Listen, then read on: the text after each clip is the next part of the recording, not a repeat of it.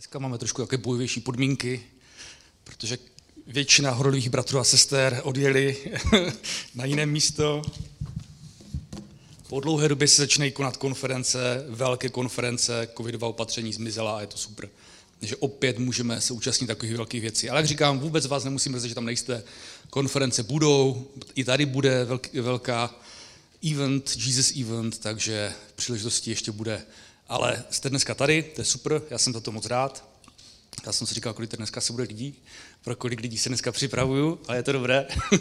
Tak to jsou víc než 3 lidí, tak je to fajn. Tak, já jsem si dneska vybral jedno téma, nebo možná ani ne já, ale tak mi přišlo prostě na mysl. Nebudu chodit kolem horké kaše. Vrátíme se přímo na začátek, jak Bůh stvořil člověka. Takže otevřeme si Genesis 1.26.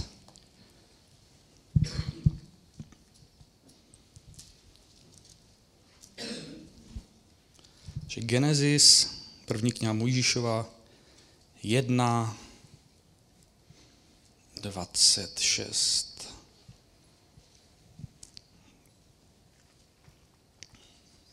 Tehdy Bůh řekl, učiňme člověka k našemu obrazu, podle naší podoby.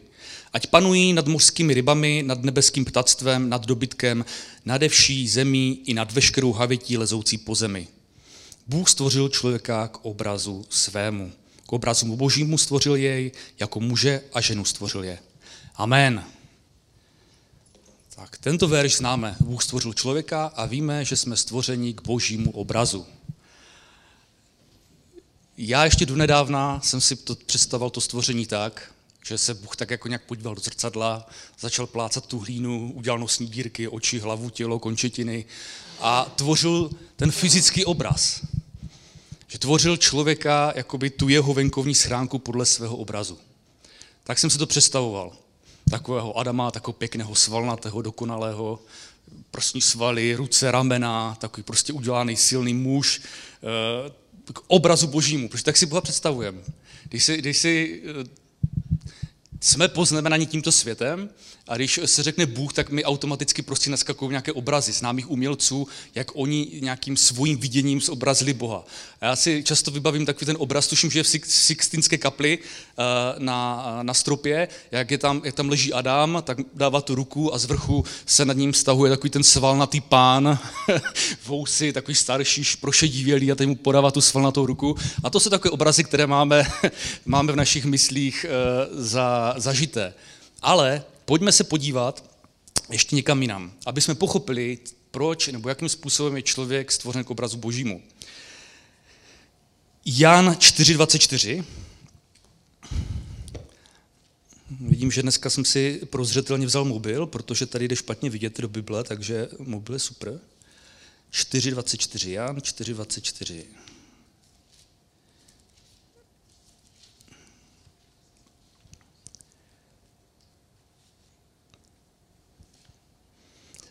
Kdo je Bůh?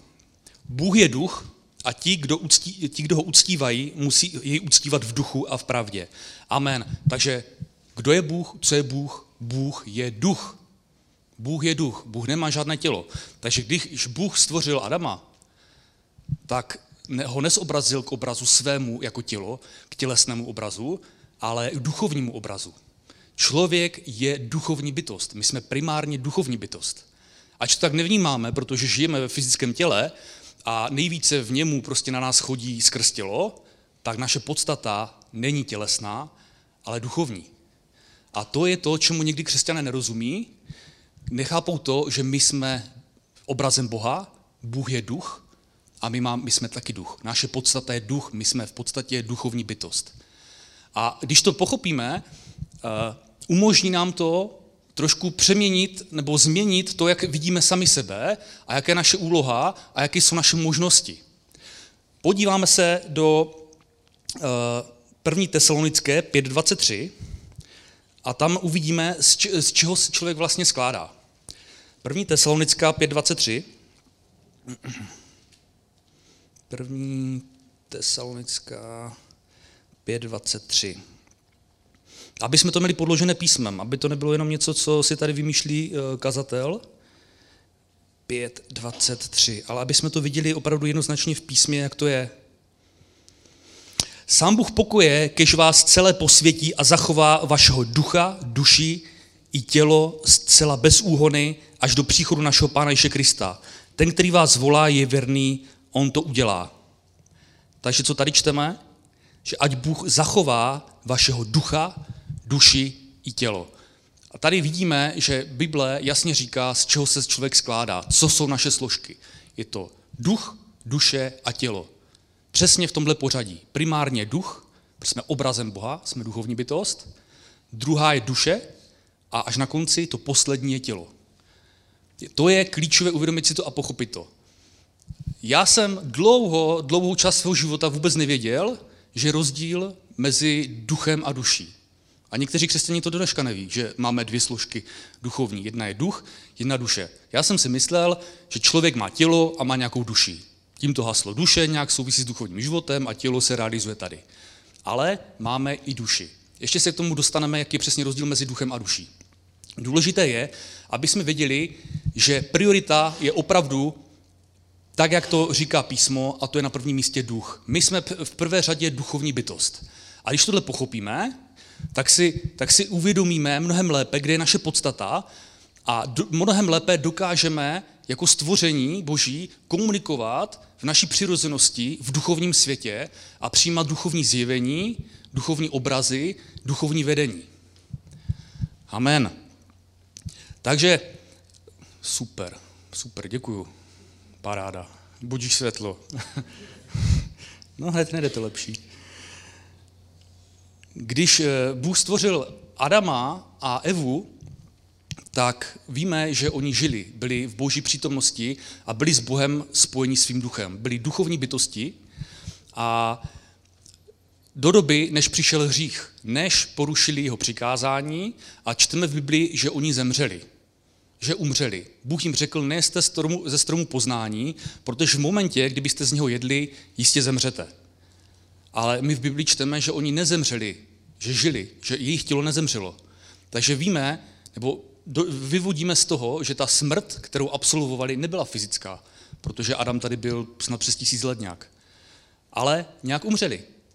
A oni umřeli duchovně. Jejich duch, to spojení s Bohem, které měli, umřelo a člověk na spoustu nasledujících generací byl od Boha oddělen. Byl duchovně mrtvý. Když mluvíme o duchu, můžeme mluvit, nebo písmo mluví o vnitřním člověku, o nějaké naší vnitřní podstatě. Takže duch náš je nějaká vnitřní podstata, vnitřní člověk, ten byl oddělen hříchem Adama a Evy od Boha a po mnoha staletí a tisíciletí byl člověk od Boha oddělen. Bůh s člověkem komunikoval, ale ne s každým. Byl vždycky mezi člověkem a Bohem, byl prostředník. Byl to někdo, kdo byl pomazaný, kdo měl speciální boží pomazání, kdo měl úlohu, úkol, kdo byl prorok, který díky Bohu, díky svému pomazání dokázal vidět do duchovní oblasti, dostával zjevení, dostával nějaké informace z duchovní oblasti a ty předával lidem, kteří to neměli, kteří to neuměli. Proto lidé ve starém zákoně vyhledávali proroky. A prorokem byl ve starém zákoně, podle staré smlouvy, král, kněz anebo prorok. Nikdo jiný. Tito pomazání používali k tomu, aby mohli vykonávat to svoje postavení, ten svůj úděl. A lidé, když chtěli mít kontakt s Bohem, tak museli ho mít zprostředkovaný skrze ně, protože člověk byl sám o sobě duchovně mrtvý. Ano? Takže věděli jste, že jste duch, že vaši podstata je duch, ne tělo, ne to tělo, které tady sedí. Když si to člověk bude říkat, nebo co je taková pomůcka, aby to člověk pochopil, aby si to zažil, je, že řekněme si, obroť se na svého souseda a řekni, jsi duchovní bytost, máš duši a ta žije v těle. Řekněte si to. Jste duchovní bytost, která má duši a žije v těle. Amen. A když tohle pochopíme, mnohem snáze budeme interagovat, budeme mít kontakt s tím duchovním světem, protože naše podstata je duchovní. Amen. Když mi můj kamarád, dobrý kamarád Honza Votočka, kazatel z Prahy, jistě ho všichni znáte, občas tady jezdí, když mi svědčil, do dneška si ten den pamatuju, tak přišlo právě i téma na to, že člověk se skládá z ducha, duše a těla. A já jsem to nechápal, já jsem tomu nerozuměl. Duch, duše, co to je, jaký je v tom rozdíl, co to znamená. A ani někteří křesťané v tom nemají úplně pořádek. Ono se o tom úplně nekáže, ale přitom je to úplně klíčové, aby jsme poznali, kdo jsme a jak fungujeme, a pak mohli svoje životy k tomu přizpůsobovat. Když to řekneme, tak duch je to, co je naše podstata. To je to, co jsme, to, co nás spojuje s Bohem. Duše, nebo duch vlastně je to, co komunikuje s tím duchovním prostředím. To, co fyzicky nevnímáme, nevidíme. Duše, co je pak duše? Duše je, to jsou naše emoce, to je naše ego, to je náš rozum, naše moudrost, to je naše osobnost, to, jak my se v tom duchu projevujeme. Amen. To je duše a to všechno v jednom balíčku je v těle. Duše je emotivní. Duše dokáže být bolavá. Duše se dokáže nadchnout, dokáže prožívat krásné věci, dokáže prožívat špatné věci. Je to taková naše charakteristika. A duše, pokud je ovládaná tělem, ve kterém žijeme, tak to člověka může velmi silně oddělovat od jeho podstaty, od ducha. A pokud vůbec nevíme, že naše podstata je duchovní, tak nemůžeme ani mít dobré spojení s Bohem. Nedokážeme mít dobrý vztah, nedokážeme realizovat svou podstatu, Boží plán. My jsme tady, abychom plnili Boží vůli. Důležité je jedna věc, my už nežijeme ve starém zákoně. My už nejsme, nebo nemusíme být duchovně mrtví. Díky Ježíši Kristu, který zemřel, který se obětoval, tak máme možnost opět vstoupit do společenství s Bohem. Můžeme mít oživené svého ducha. My skrze Ježíše Krista, písmo říká, že jsme nová stvoření. Že to, co bylo staré, ten starý mrtvý duch pominul a přichází nové stvoření, nový obnovený duchovní člověk. Náš duch je skrze křest, skrze Ježíše Krista obnovený a i náš vztah s Bohem se může dostat napřímo. Můžeme komunikovat přímo s Bohem bez nějakého prostředníka. A to je to úžasné, že žijeme v době milosti. V době milosti, která začala před 2000 lety, plus minus, když Ježíš zemřel na kříži, tak my jsme dostali možnost ze smrti, z duchovní smrti, z oddělení od Boha, znovu se zrodit. Když písmo říká, nebo když přijme Ježíše a nechá se pokřtít, když se ponoříte do vody, tak je to jakoby symbolika, že tělo padá do hrobu, umírá a vynoří se nové čisté stvoření. Ale nevím, jak jste to měli vy, ale když jsem se křtil, byl jsem ponořen do vody a vynořil jsem se a tělo bylo pořád stejné. Měl jsem stejný počet vlasů, nerostly mi svaly, nezhubl jsem, neomládl jsem. Tělo bylo pořád stejné, ale písmo říká, že proběhlo nějaké znovuzrození. Že se něco stalo, že něco je nového, že něco v nás zemřelo, skončilo, ale něco nového vzniklo. A to je duch. My jsme se znovu zrodili v duchu. Když se podíváme do písma, je tam známý příběh, když Nikodem přijde za Ježíšem, chce s ním mluvit a nadhodí nějaké téma, Ježíš ten ho vůbec neposlouchá, řekne, Nikodeme, ty se musíš znovu zrodit. Nikodem na něho hledí, protože přišel řešit úplně něco jiného. Říkal, pane, my víme, že jsi Mesiáš, ale chtěl teďka o tom diskutovat, ale Ježíš na něho uhodil. Nikodeme, ty se musíš znovu zrodit. A Nikodem byl tělesný člověk. Nikodem byl tělesně, teda duchovně mrtvý, měl tělo, uvažoval tělesně. Což bylo normální. A jak uvažoval tělesně? Říkal, pane, jak se mám znovu zrodit? To mám vejít znovu dolů na své matky a mám se znovu narodit? A Ježíš vůbec ale nemluvil o znovu zrození tělesném. Říkal, ne, Nikodeme, co je z těla, je tělo, ale co je z ducha, to je duch.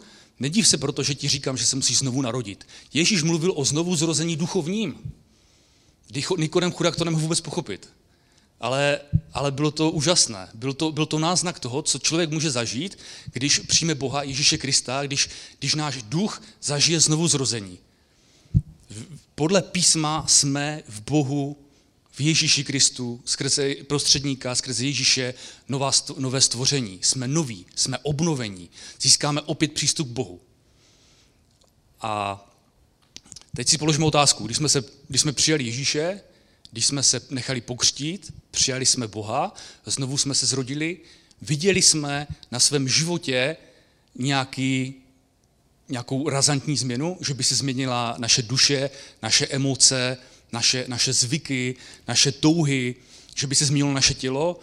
Ne, naše duše zůstala stejná, nebo podobná, velmi podobná. Samozřejmě, že když se člověk znovu zrodí, tak ten duch působí i na tu duši, k nějakým změnám dojde, ale není člověk úplně jiný. Není to tak, že se pokřtím a najednou haleluja, já jsem svatý, jsem svobodný od hříchu, já už nevím, co je to pokušení, já jsem nové stvoření v Ježíši Kristu, osvobozené od všech pokušení, od všech špatných věcí, už jsem prostě čistý. Ne, tak to není. I když se člověk pokřtil, tak přijal Boha, znovu se zrodil, tak já jsem byl třeba hotový z toho, že má duše pořád touží po věcech, které jsem znal ze starého tělesného života. Že pořád touží po hříchu, pořád si hřích líbí. Že moje tělo má žádosti pořád nějaké. Že moje tělo chce hřešit nějakým způsobem. Že ta přirozenost stará neumřela. A teď jsem poslouchal různá svědectví bratrů a sester, jak oni zažili třeba vysvobození, třeba z kouření, z alkoholismu, z nějaké závislosti, z gamblerství. A já jsem ale svoje takové osvobození třeba nezažil v některých věcech. Duše měla pořád žádosti, tělo mělo pořád žádosti a já jsem z toho byl hotový. Já jsem si říkal, jak je to možné. Vždyť Bible, písmo jasně mluví o tom, že jsem znovu zrozený člověk, že jsem nové stvoření. Tak jak je možné, že pořád prahnu nebo mě svádí mě láká hřích a něco špatného? A měl jsem z toho výčitky a dlouho jsem to nechápal, já jsem si připadal méněcenný. Říkal, tak jak je to možné? Člověk se modlí, znovu zrodí se, dělá dobré a když vidí nějaké pokušení, tak ho to pořád táhne, pořád ho to láká. Ale tak to je. To mi nikdo neřekl, že se na to mám připravit. K tomu jsem časem musel dojít a dopracovat se sám. Amen. Musel jsem zkoumat Boží slovo, musel jsem poslouchat kázání, musel jsem poslouchat Boží proroky, kteří prostě dostali zjevení v těchto věcech, abych pochopil vůbec, jak to funguje, jak je to mezi duchem, tělem a duší, jak je to provázané a jak to v našem životě funguje.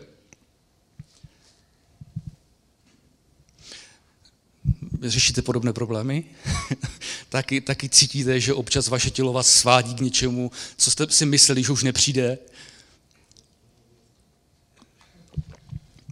A tak to je. Bible nikde neříká, že budeme úplně osvobozeni, že naše tělesnost nás opustí. Nikdy ne. V jedné knize Kennetha Heggena Kenneth říká, že za ním jednou přišel muž a ať se za něho modlí. On říkal, za co se mám modlit? On říkal, pane, nebo pastore, modli se prosím za to, abych už nikdy neměl problémy s ďáblem. On říkal, to se mám modlit za to, aby si zemřel? Ne, já nechci zemřít, já chci žít, ale nechci mít problémy s ďáblem. Ale on mu řekl, ale to nejde. Dokud jsme tady, na tomto světě, dokud žijeme v těle, tak pořád budeme mít problémy s ďáblem. Protože náš duch, ten se zrodil znova, ten je obnovený, Když se znovu zrodíme, tak dostaneme Boží přirozenost, Boží lásku, Boží dobrotu, Boží život se do nás dostane, do našeho ducha. Duch je nesmrtelný, díky tomu znovu zrození je naše duše nesmrtelná, čeká nás věčný život u Boha, ale tělo je pořád z otce a matky, pořád je z těla a dokud v tom těle žijeme, tak žijeme na území nepřítele, na území satana a on s náma bude mít vždycky problém. On nás bude vždycky pokoušet, vždycky na tu tělesnost bude útočit. A to si taky musíme uvědomit. Že když poznáme našeho nepřítele a jak funguje, jak uvažuje, jaké jsou jeho nástřihy praktiky a můžeme díky tomu zjistit, jak se bránit, jak uvažovat, rozeznáme jeho pasti, tak tím lépe se dokážeme pak zaměřit na to, aby jsme budovali svého vnitřního člověka, svého ducha, aby jsme se napojili na duchovní svět, který je pro nás přirozenější, od počátku byl pro nás přirozenější a tím lépe dokážeme naplňovat Boží vůli v našem životě. Amen. A Bůh pro nás chce dobré, Bůh pro nás chce dobro, Bůh chce, aby jsme se měli dobře. Amen. Tak to je, Bůh nás má rád. Musel jsem si udělat spoustu poznámek, protože tady toto téma je velmi úžasné, je tady spoustu skvělých myšlenek a já jsem vás o ně chtěl připravit. Takže podíváme se na to. Další Další téma, nebo takhle, ještě duch a duše. Pojďme si říct vlastně, jak o tom mluví Bible. Kde Bible nás upozorňuje na to, že existuje duch a duše a jaký je v nich rozdíl. Otevřeme si Židům 4.12.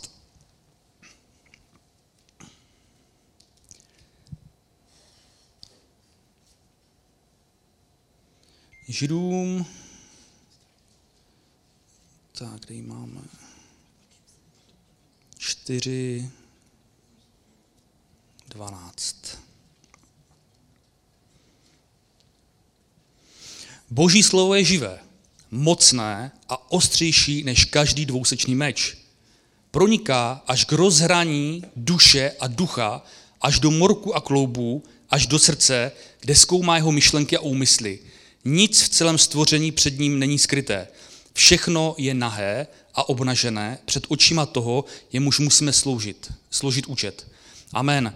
Takže Boží slovo je mocné, ostřejší než dvousečný meč a proniká k rozhraní duše a ducha. Amen.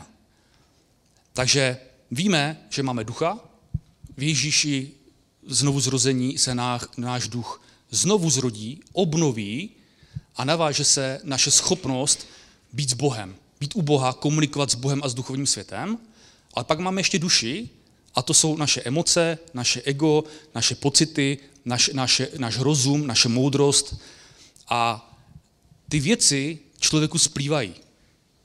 Někdy je to velmi těžké rozlišit od sebe, co je co. Ale Bible nám dává návod, jak od sebe ducha a duši bezpečně rozeznat a rozdělit. Aby ty dvě složky v nás byly opravdu oddělené, aby jsme s nima dokázali lépe pracovat a rozpoznat je. Protože když posloucháme svoji duši a nejsme dobře zběhlí v božím slově, v božích plánech, tak nejsme vedení duchem, můžeme dělat v našem životě chyby, můžeme sledovat špatné vedení, můžeme dělat špatná rozhodnutí. A to je to, co Bůh nechce. A tady dostáváme návod, jak bezpečně rozdělit od sebe ducha a duši. A je to Boží slovo. Boží slovo je živé a jako dvousečný meč nám pomáhá, abychom rozlišili, co je duch a co je duše.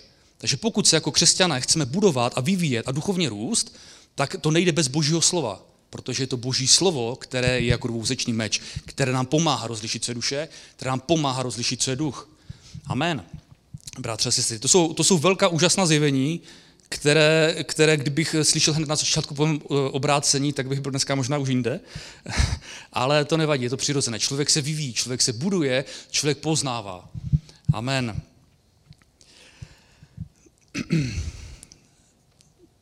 Otevřeme si knihu 1. Korinským 5.17. I když asi nemusíte, bude možná lepší, když mě budete poslouchat. Tak 1. Korinským 5.17.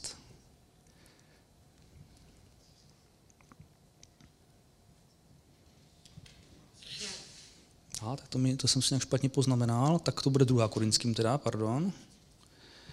Takže 2. Korinským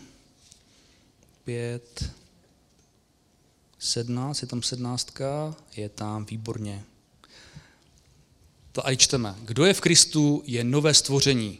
Staré pominulo, hle, je tu nové. A to všechno je z Boha, který nás se sebou smířil skrze Krista a pověřil nás, abychom sloužili tomuto smíření. Bůh v Kristu uzavřel se světem mír, přestal lidem počítat viny a zprávu o tom, smíření svěřil vám. Amen. Takže kdo je v Kristu, kdo žije v Kristu, kdo zůstává v Kristu, tak ten je nové stvoření. A jako nové stvoření máme věčný život v Bohu. To jsou velké silné slova, které když člověk pochopí, tak jeho život se dostane na úplně jinou úroveň. Boží slovo apeluje, nebo prorok apeluje, aby jsme se učili Boží slovo, aby jsme ho poslouchali, aby jsme ho studovali, aby jsme dokázali lépe poznat sebe, co jsme, jaká je naše identita v Bohu, že jsme v prvé řadě duchovní stvoření, že jsme duch, protože jsme obrazem Boha, že máme duši a že máme tělo. To jsou 3 důležité složky.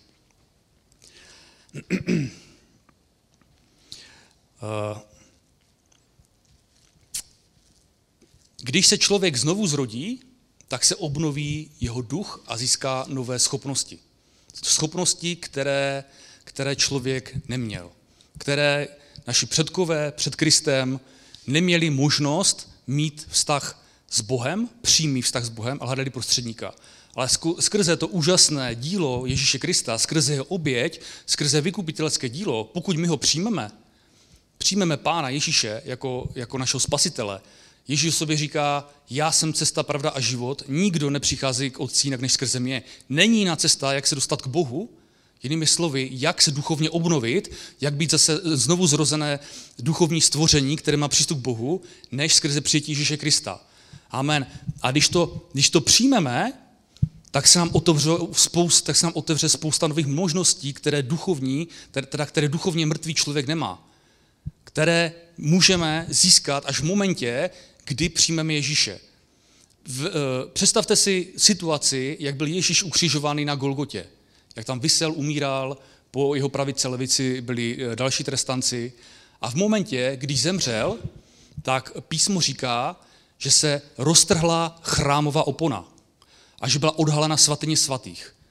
Do té doby boží moc, šekina, duch svatý, přebýval v chrámu. Bohu byl postaven chrám, jeden, ten zbořili, pak byl postavený druhý, ten pak taky zbořili, ale v té době stál a roztrhla se chrámová opona od vrchu až dolů a bylo odhaleno to, co člověku mělo být skryto. Boží sláva. Tam za tu oponu mohli chodit jenom vyvolení lidé, jenom ti, kteří na to měli pomazání, kteří byli vhodní, kteří měli dar, kněží. A tím, že Ježíš umřel, opona se roztrhla, šekina vyšla, všechno se změnilo. Čteme v písmu, že od té doby Bůh nepřibývá ve stavbách postavenýma lidskýma rukama, ale že my jsme jeho chrámem, že Bůh přebývá v nás. My se znovu zrodíme, když přijmeme Ježíše, náš duch se obnoví a duch přebývá v nás. Ježíš, když chodil po světě, dělal velké věci, zázraky, učil, vyučoval, ale měl tělo. Měl fyzické tělo, které ho limitovalo, nemohl být se všema, nemohl učit každého, nemohl být na každém kousku světa. Jeho úkol byl sloužit lidu Izraele. To říká i v několika případech, kdy za něm přijde třeba Sýrofeničanka a chtěla, pane, prostě uzdrav, potřebu zázrak. On ji odmítl, on ji docela tvrdě odmítl. Řekl, já tady nejsem proto, abych sloužil tady vám, já jsem tady pro děti domu Izraele.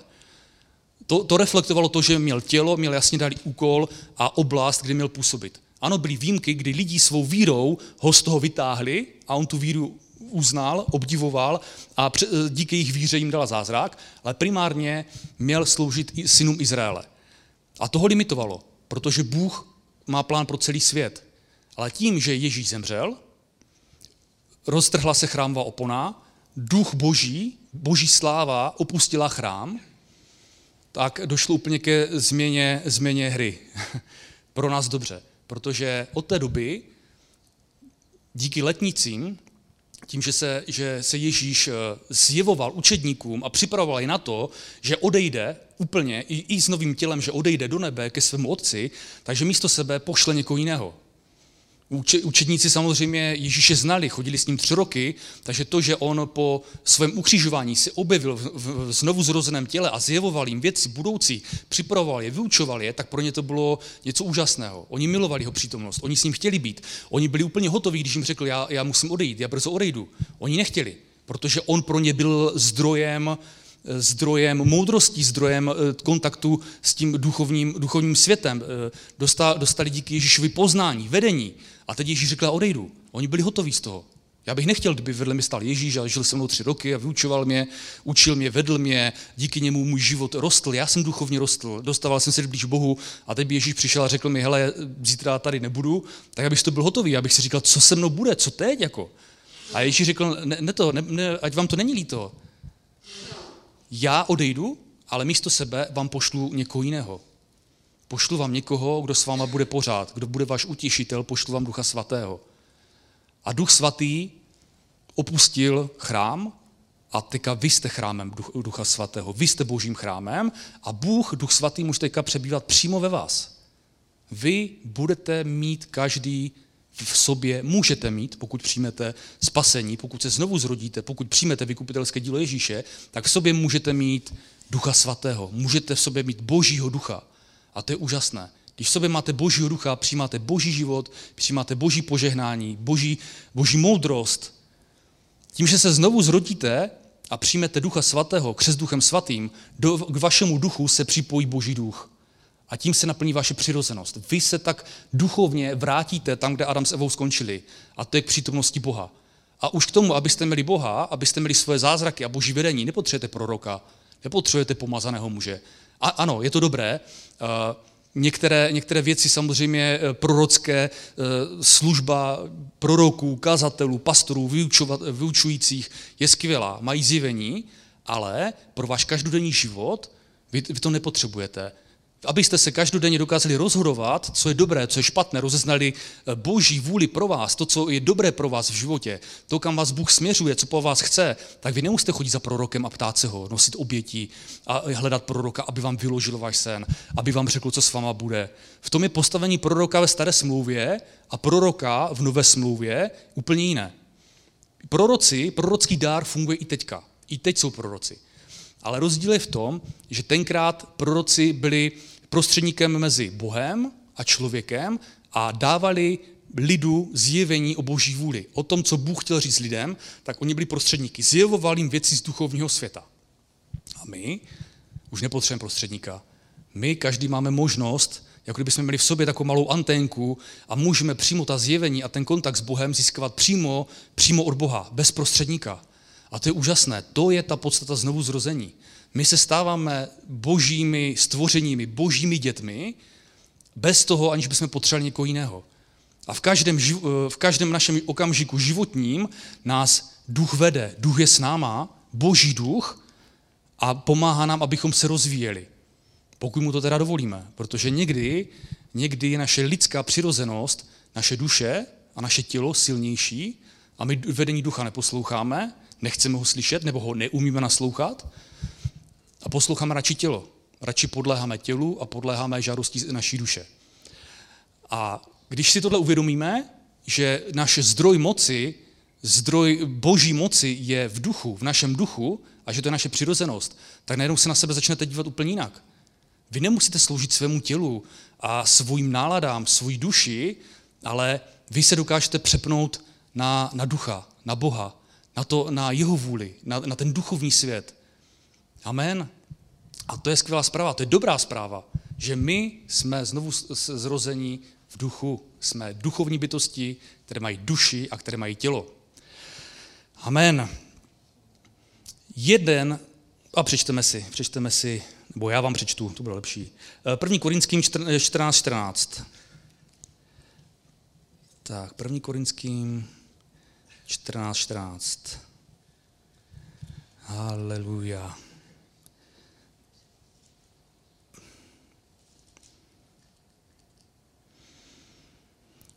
Tak, 14:13. Kdo mluví v jazycích, ať se proto modlí, aby je mohl vykládat. Když se totiž modlí v jazycích, modlí se můj duch, ale má mysl zahálí. Co s tím? Ano, budu se modlit duchem, ale budu se modlit i myslí. Budu zpívat duchem, ale budu zpívat i myslí. Amen. Takže, kdo mluví v jazycích, ať se proto modlí, aby je mohl vykládat. Když se totiž modlím v jazycích, modlí se můj duch, ale má mysl zahálí.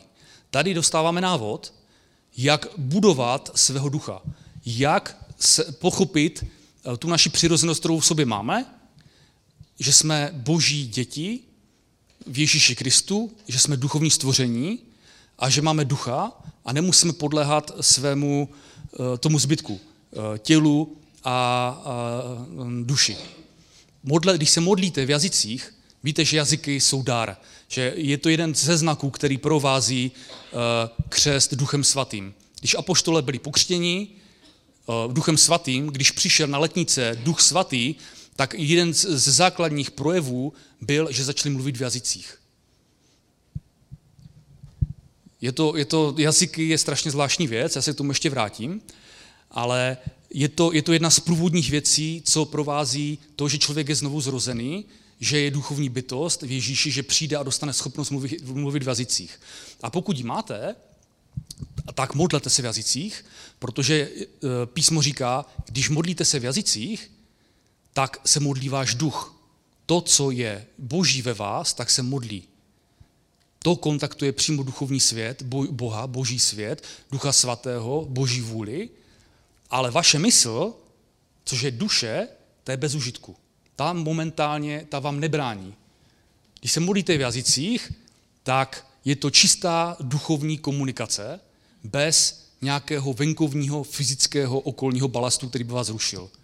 Vy se modlíte v jazycích, většinou člověk vůbec neví, co to znamená, občas nějaký výklad dostane, ale většinou se modlí, jede, mluví, neví, co to je, jde mu to z úst, nerozumí tomu, neví, kde se to bere, neví, proč to tam je, víme jenom, že to u Ducha Svatého, ale je to pro člověka velmi přínosné a užitečné. Budujete svého ducha, posilujete své duchovní já a oddělujete svoji duši, protože vaše duše je v tu chvíli neužitečná, je mimo, vaše mysl je neúčinná. Není tam nic, co by vás blokovalo od spojení s Bohem. Proto je tak strašně důležité, abychom se v církvi mluvili v jazycích, aby se to ukázalo. Když se podíváme zpátky do minulosti, tak lidi staletí nemluvili v jazycích. Bylo to chápáno jako projev něčeho demonického, něco špatného, něčeho zvráceného. Tady je jeden fantastický příklad, já se k tomu musím vrátit. Když upalovali mistra Jana Husa, všichni ho asi známe, to je taková ikonická postava české historie, když ho upalovali, tak dobové zdroje říkají, že se na hranici že z něho šly demonické jazyky, což byl důkaz toho, že byl kacíř a že byl proti Bohu, proti Kristu. Oni ho viděli, že se mluví demonickými jazyky. Ale dneska vidíme úplně něco jiného. Byly to demonické jazyky? Já si myslím, že v tu chvíli se z něho modlil Duch Svatý. Že na něho se stoupil Duch Svatý a modlil se v jazycích. To, čemu tenkrát lidi nerozuměli, neznali to, neměli to zjevení o tom, že jazyky je něco, co přichází od Boha a pomáhá to budovat našeho ducha, viděli v tom něco demonického, důvod, proč někoho zabít, tak to na Jana Husa podle mě přišlo. Podle mě v té poslední chvíli, kdy on do poslední chvíle bojoval za pravdu Božího slova, tak na něho podle mě na té hranici sestoupil Duch Svatý a jeden z těch projevů toho sestoupení Ducha Svatého byly ty jazyky. To je zajímavé. Amen. A lidi to nevěděli. A dneska žijeme v době, kdy se o jazycích už normálně mluví, můžeme normálně využívat, modlíme se jazycích společně, učíme se je, povzbuzujeme se v tom. A je to strašně důležité. Já vás vyzývám k tomu, modlete se doma v jazycích. Člověk si řekne, nemám čas, nemám kdy, nebo někdo to možná neumí, ale jazyky se můžeme modlit třeba, i když jedeme autem. Já třeba v průběhu dne mám strašně málo času. Já lítám prostě opravdu někde jak hadr na koštěti, jak se říká. A když sednu do auta, tak jako jedna z prvních věcí, co vím, že můžu dělat, je začít se modlit v jazycích. Řídím, tělo jede nějak na automatiku, na autopilota jedu, kolikrát tu cestu ani nevnímám a modlím si v jazycích. A když se modlíte v jazycích, tak nejenom to, že oddělíte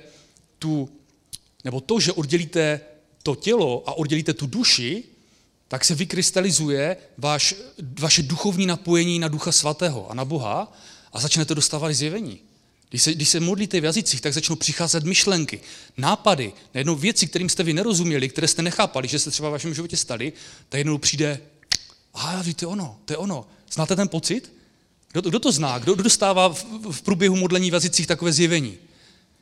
Amen, je to požehnané. Bratře, sestry, budujte to, dělejte to, modlete si v jazycích. Skrze jazyků se budujeme v duchu. Apoštol Pavel říká, já si nejvíc ze všeho přeju, abyste, když píše svým sborům, ze všeho nejvíc si přeju, abyste mluvili všichni v jazycích. Chci, abyste měli i prorockého ducha, chci, abyste měli to, ale v prvé řadě chci, abyste mluvili všichni v jazycích, protože jazyky pomáhají budovat našeho ducha. Amen. A když budeme ducha, přibližujeme se více Bohu. Teď se podíváme ještě na tu duši, jak je to s tou duší. Když se znovu zrodíme, znovu zrodí se i náš duch. Amen. To je super. Ale naše duše se neznovu zrodí. Naše duše je pořád stejná. A to je něco, co jsem třeba mi dlouho trvalo, než jsem pochopil, než jsem vůbec tomu poznání přišel, že to tak je. Jak jsem říkal, já jsem čekal, že budu nový, nebudu podléhat pokušením, nebudu podléhat hříchu. A pak jsem byl strašné výčitky svědomí, když jsem selhal, když jsem prostě klopítl, když jsem prostě podlehl nějakému pokušení. Ale tak to je. Duše není znovu zrozená. Pojďme se podívat do písma, co o tom říká písmo. Tak, snad to najdu. Tak, Římanům 12.2.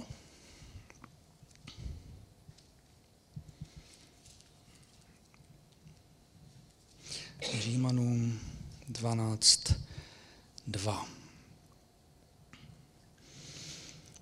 Nenechte se formovat tímto světem, raději se nechte proměňovat obnovou své mysli, abyste dokázali poznat, co je Boží vůle, co je dobré, náležité a dokonalé.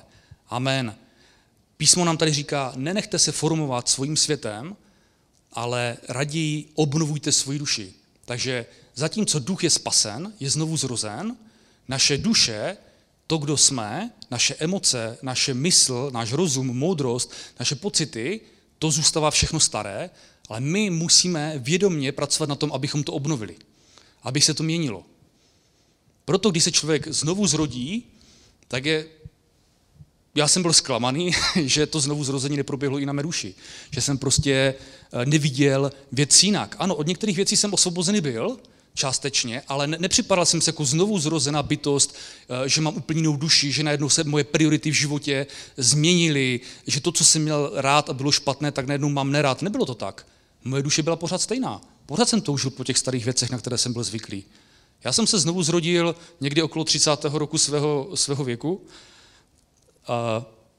a 30 let jsem za sebou měl víceméně pohanský život a tělo a duše byly zvyklé něco dělat a přišlo mi to normální a když jsem se znovu zrodil a začal jsem poslouchat Boží slovo, studovat, tak jsem zjistil, že spoustu těch věcí bylo špatně, bylo proti Boží vůli, bylo proti Božímu zákonu a já jsem do té doby jsem to nevěděl, do té doby jsem byl úplně v pohodě s tím, že ty věci v životě dělám, že je mám, ale jak jsem se znovu zrodil, bylo mi zjeveno, že dělám špatné věci, ale já jsem byl hotový z toho, že jsem po těch špatných věcech pořád toužil.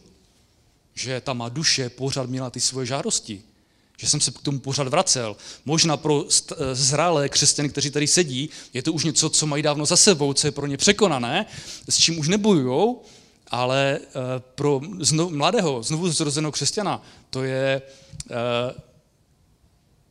takové frustrující. Čekal jsem něco a to nepřišlo. Já jsem si říkal, tak jsem špatný, teď jsem pochyboval o tom, jestli to znovu zrození moje, jestli jsem se jako dobře obrátil, jestli jsem se dobře pokřtil, jestli jsem přijal dobře Ducha Svatého, protože moje duše byla pořád stejná. Ale tak to je v pořádku. Písmo nikde neříká, že se bude znovu zrozena naše duše. My musíme pracovat na obnově naše duše. A jak to uděláme? Že budeme studovat Boží slovo, protože to je ten dvousečný meč, který odděluje ducha od duše. Amen.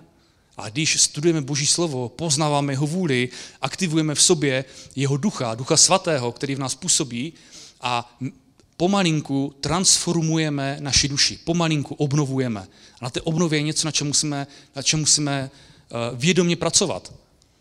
A tady někteří křesťané selhávají, protože nechcou pracovat na obměně své duše, nechcou svoji duši změnit, chcou si nechat něco ze své staré přirozenosti, protože to mají rádi, líbí se jim to a nechcou to měnit. Amen. A tady jedna ze satanových pastí. Pokud chceme poznat v našem životě dokonalou Boží vůli a získat všechna Boží požehnání, tak musíme pracovat na obnově svojí mysli. Amen. Bůh to za nás neudělá. Bůh nám dal už spasení. Bůh nám navázal nebo umožnil znovu spojení s naším duchem a zbytek je na nás.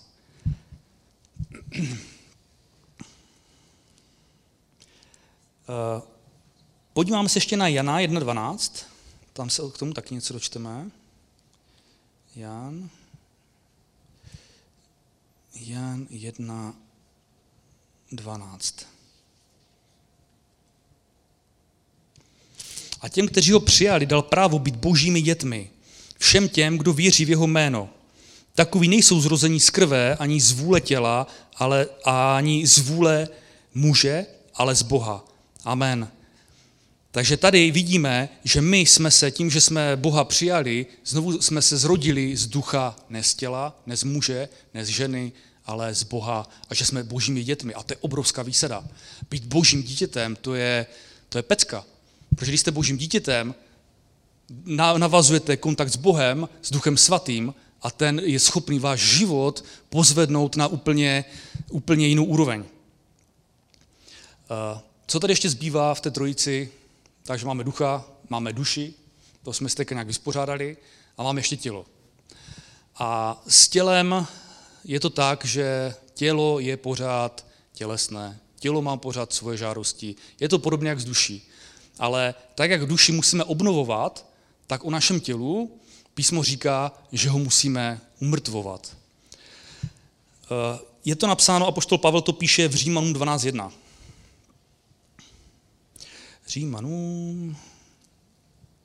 Římanům 12.1.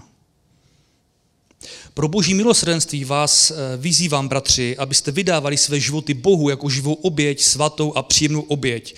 To bude vaše pravá bohoslužba. Nenechte se formovat tímto světem, raději se nechte proměňovat obnovou své mysli, abyste dokázali poznat, co je boží vůle, co je dobré, náležité a dokonalé. Tak, to není úplně to, co jsem musel přečíst, se přiznám. Ale je to taky dobré. Tady se vracíme k obnově té mysli. Tady o tom prostě mluví, že máme obnovovat svůj mysl, aby jsme poznali, co je dobré a dokonalé v našich životech, co je od Boha. Tak, mám tu ještě jeden odkaz na jeden verš, tak věřím, že ten bude ten správný. Tak je to 1. Korinským 9.27. 1. Korinským 9.27. Tak, snad to bude ono. 9.27, je to tam. Takže apoštol Pavel píše, raději své tělo tužím a podmaňuji, abych snad, když kážu druhým, sám nebyl vyřazen. Amen. Takže apoštol Pavel, o něm víme, že to byl obrovský boží muž. On přinesl evangelium pohanům. My říkáme, že to je takový náš významný apoštol, protože skrze něho se dostalo boží slovo, evangelium k nám, k pohanům. Amen. Velký boží muž dokázal, když si čteme jeho život, tak je plný božího požehnaného vedení, plný zázraku. To, co se stalo apoštolovi Pavlovi, to je, jako když to čtu, tak to je, jak kdybych četl příběh nějakého superhrdiny. Jeho vztah s Bohem byl naprosto výjimečný a úžasný. Pavel byl boží muž, o tom není pochyby. Ale stejně nám tady píše, že své tělo tuží a podmaňuje. On musel přes to všechno, jaký byl, tam musel své tělo podmaňovat. Jinde v písmu se říká, že své tělo máme umrtvovat, že ho máme odevzdat Bohu, aby sloužilo Bohu, a ne aby sloužilo tomuto světu. Tělo se musí podmaňovat. Někdy to není příjemné, někdy je to velmi těžké, ale tělo by mělo sloužit našemu duchu, ale nemělo by sloužit naší duši, která není obnovená. My bychom naše tělo měli používat na službu božím věcem, službu Bohu. My, když jsme se znovu zrodili, tak jsme své životy, pamatujete si na modlitbu, kterou jste odříkali, když jste se znovu zrodili, na modlitbu spasení? Jedna z těch věd je, Pane, já ti odevzdávám svůj život. Já ti ho odevzdávám, přijď ke mně, vstup do mého srdce, buď mým pánem až do konce mého života. My jsme své tělo při modlitbě spasení odevzdali Bohu. Ale naše tělo je pořád nedokonalé, pořád vychází z tělesnosti, má tělesné potřeby a tíhne k hříchu. Proto apoštol Pavel říká, že to tělo musí umrtvovat. Musí systematicky celý život pracovat na tom, aby jeho duch vládl jeho tělu a ne jeho tělo, aby vládlo jemu. To je taky důležité si uvědomit. Tělo se musí umrtvovat, s tím budeme bojovat. Je to přesně to, jak ten muž říkal tomu pastorovi, pomodli se za mě, abych neměl problémy s ďáblem, aby mě nepokoušel, aby mě nesváděl, abych s ním musel bojovat. A to nejde. Od ďábla budeme mít pokoj až v momentě, kdy buď umřeme a půjdeme do nebe, anebo až budeme vytrženi. A dokud jsme na zemi, tak ďábel tady je a nenechá nás na pokoji. To je taky jeden z velkých omylů, že lidé si myslí, že když moc se nebudou angažovat v duchovních věcech, v šíření Božího království, že Satan nechá, že si jich nebude všímat, že budou prostě mimo jeho pozornost, že svou pozornost upře na větší boží služebníky, větší boží lidi, a tak to není. Ďábel chce zničit každého, ďábel člověka nesnáší. A to, že někdo uvěří tomu, že když nebude konat moc dobra, jenom tak jako trošku, aby se neřeklo, že ho ďábel nebude pronásledovat, tak to je obrovský omyl. To je taková ďáblova propaganda, když tak řeknu, taková dezinformace.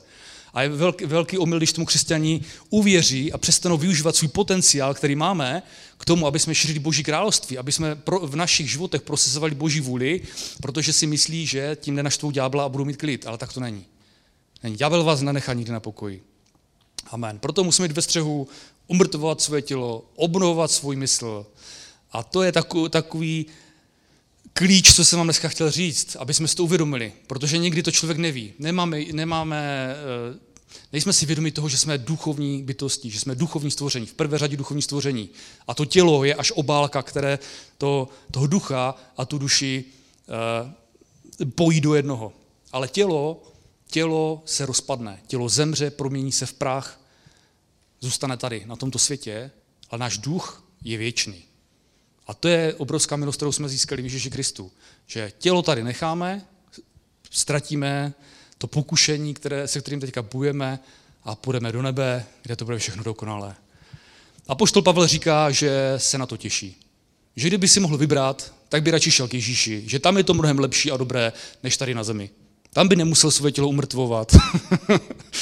Tam by nemusel obnovovat svůj mysl. Tam by to bylo v pohodě. U Pána, kochat se v jeho přítomnosti, v dokonalosti, v čistotě, v jeho slávě, v jeho světle, chválit ho, prožívat neustálou euforii, nadšení, radost, nic špatného, nic kaženého. Tam bych chtěl být, to říká. Je to v Bibli? Četli jste to tam? Je to tam, amen. Ale říká, ale já tady s váma zůstávám, protože vy mě potřebujete. Já tady konám Boží dílo, já to tady s váma musím vydržet.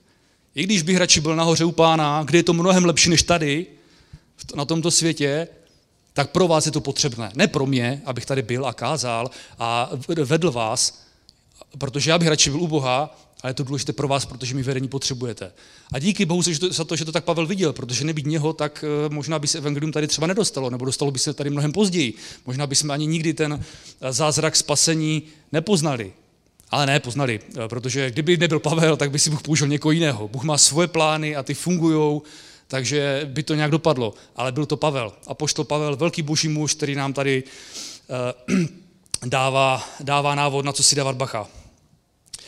Máme ukřižovat svou tělesnost. Máme obnovovat svůj mysl. Amen, tak to je. A máme pracovat na to, aby jsme rozvíjeli svého ducha. Aby se náš duch přibližoval k Bohu, napojil se na Boha, napojil se na duchovní svět. A to je opravdu klíčové, aby jsme to pochopili, kde je naše podstata, že je v té duchovnosti, protože pak se mnohem s nás a lépe stotožníme s tím, že se máme napojovat na ten duchovní svět. Ono často v životě je to takhle, nebo takhle, když se člověk znovu zrodí, obrátí, tak se v životě hodně věcí změní. A začnete poslouchat Boží slovo, začnete studovat písmo, začnete poslouchat kázání a začnete se měnit, ale vaše tělo zůstává stejné. Vaše duše se třeba postupně pomalinku mění, ale vaše tělo zůstává pořád stejné. A člověk je zvyklý vnímat tento svět a jeho okolí tělesně. To, co vidíme, to, na co si šáhneme, co cítíme, to, pro co máme důkazy, tak to je pro nás směrodatné. Já než jsem se obrátil, tak já jsem byl jako velmi, nechci říct materialistický člověk, ale velmi racionálně jsem uvažoval. Hodně jsem studoval, hodně jsem se snažil poznat vědu, techniku, jak věci fungují. Pro mě to bylo důležité vidět tam v tom to ratio, tu duši, ta duše se v tom chtěla realizovat, vidět v tom tu logiku, ty principy, poznat to, jak věci fungují, jak ty kolečka ty ozubené kolečka v tom strojku, jak fungují. Abych věci porozuměl, abych byl nějakým způsobem naplněný, tak já jsem to potřeboval zjistit. A když jsem to zjistil, tak mi naplnila nějaké uspokojení a došel jsem poznání. A takhle jsem poznával svět tělesně, principy tohoto světa. A pro mě byl pak docela problém, nebo velmi těžké, přeladit se na ten duchovní svět. To funguje úplně jinak. Tam si věci nespočítáte, tam nefunguje matematika, tam nefungují přírodní zákony v duchovním světě. Když se bavíme o duchovním světě, vy se musíte úplně odevzdat Bohu. Vy musíte vírou, vy mu musíte věřit a musíte ho poslouchat. A to nemá vůbec s nějakou racionalitou nic společného. Víra není racionální.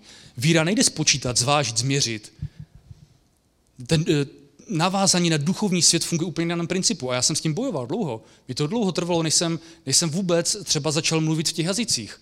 Já jsem byl znovu zrozený křesťan a třeba možná díl jak rok víc jak rok určitě, já jsem neuměl mluvit v jazycích, mi to nešlo. Já jsem to neuměl, já jsem to nechápal. Já jsem prostě nedokázal pochopit, jak jazyky fungují. Já jsem chodil za zkušenými bratry a sestry, za zkušenýma sestrama, a ptal jsem se jich, jak to je, jak to děláš, jak to k tobě přišlo, co byl ten první impuls, co jsi musel udělat. A snažil jsem se najít nějaký ten návod, jak do toho proniknout, jak to spustit, jak to iniciovat. Já jsem to chtěl pochopit. No a proto jsem byl jako absolutně neúspěšný, proto jsem v jazycích dlouho nemluvil. Byl jsem znovu zrozený, obrácený, chodil jsem do sboru, miloval jsem Pána, studoval jsem Boží slovo, hltal jsem kázání, ale jazyky mi nešly. Já jsem prostě měl blok vnitřní, tělesný, moje tělo nedokázalo pochopit, jak fungují jazyky, co to je, jak to uchopit. Já jsem to chtěl řešit tělesně. Já jsem čekal na nějaký vnější impuls racionální, který mě nějak rozmluví. A nešlo mi to. Já jsem z toho byl frustrovaný. Všichni kolem mě, aleluja, mluvili a teď začala bohoslužba, všichni začali mluvit v jazycích, já jsem se tam připal úplně trapně. Já tak jsem se tak modlil jakoby tělesně, z rozumu, ze své mysli. Taková ta modlitba, co si tak jako člověk řekne nějak, ale nemodlil jsem se duchem. A mě to trápilo.